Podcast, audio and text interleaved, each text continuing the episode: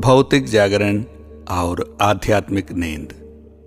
श्री कृष्ण कहते हैं कि संपूर्ण प्राणियों के लिए जो रात्रि के समान है, उस नित्य ज्ञान स्वरूप परमानंद की प्राप्ति में स्थित प्रज्ञ योगी जागता है और जिन नाशवान सांसारिक सुख की प्राप्ति में सब प्राणी जागते हैं, परमात्मा के तत्व को जानने वाले मुनि के लिए वह रात्रि के समान है।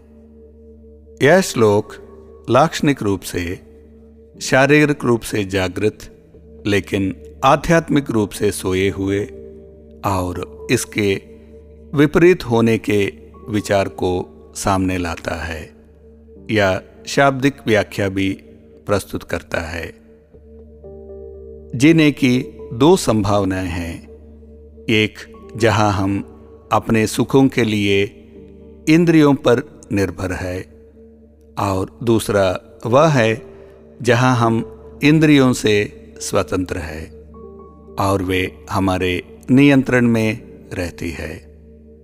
पहली श्रेणी लोगों के लिए जीने का दूसरा तरीका ये अज्ञात दुनिया होगी और रात इस अज्ञानता का रूपक है।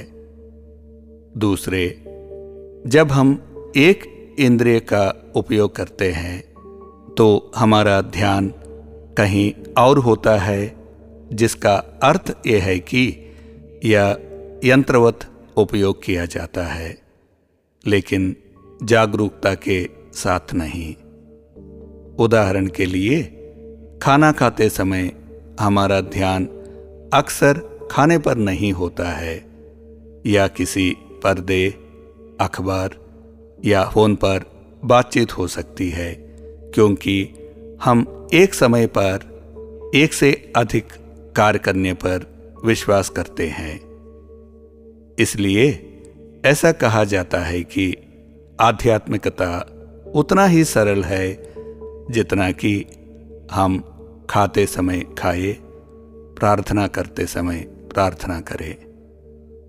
यह श्लोक इंगित करता है कि जो वर्तमान क्षण में रहता है, उस व्यक्ति के लिए यह दिन है, अन्यथा अंधकार।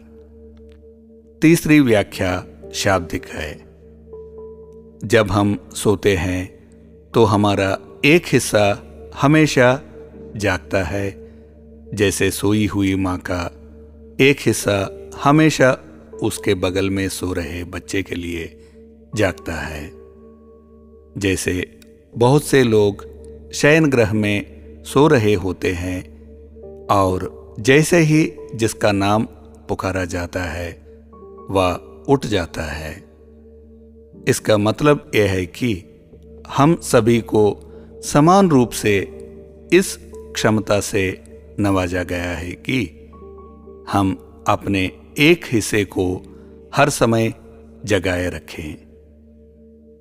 यह श्लोक इंगित करता है कि हमें अपने उस हिस्से को बढ़ाना चाहिए जो हमारे सभी कार्यों से जागरूक है।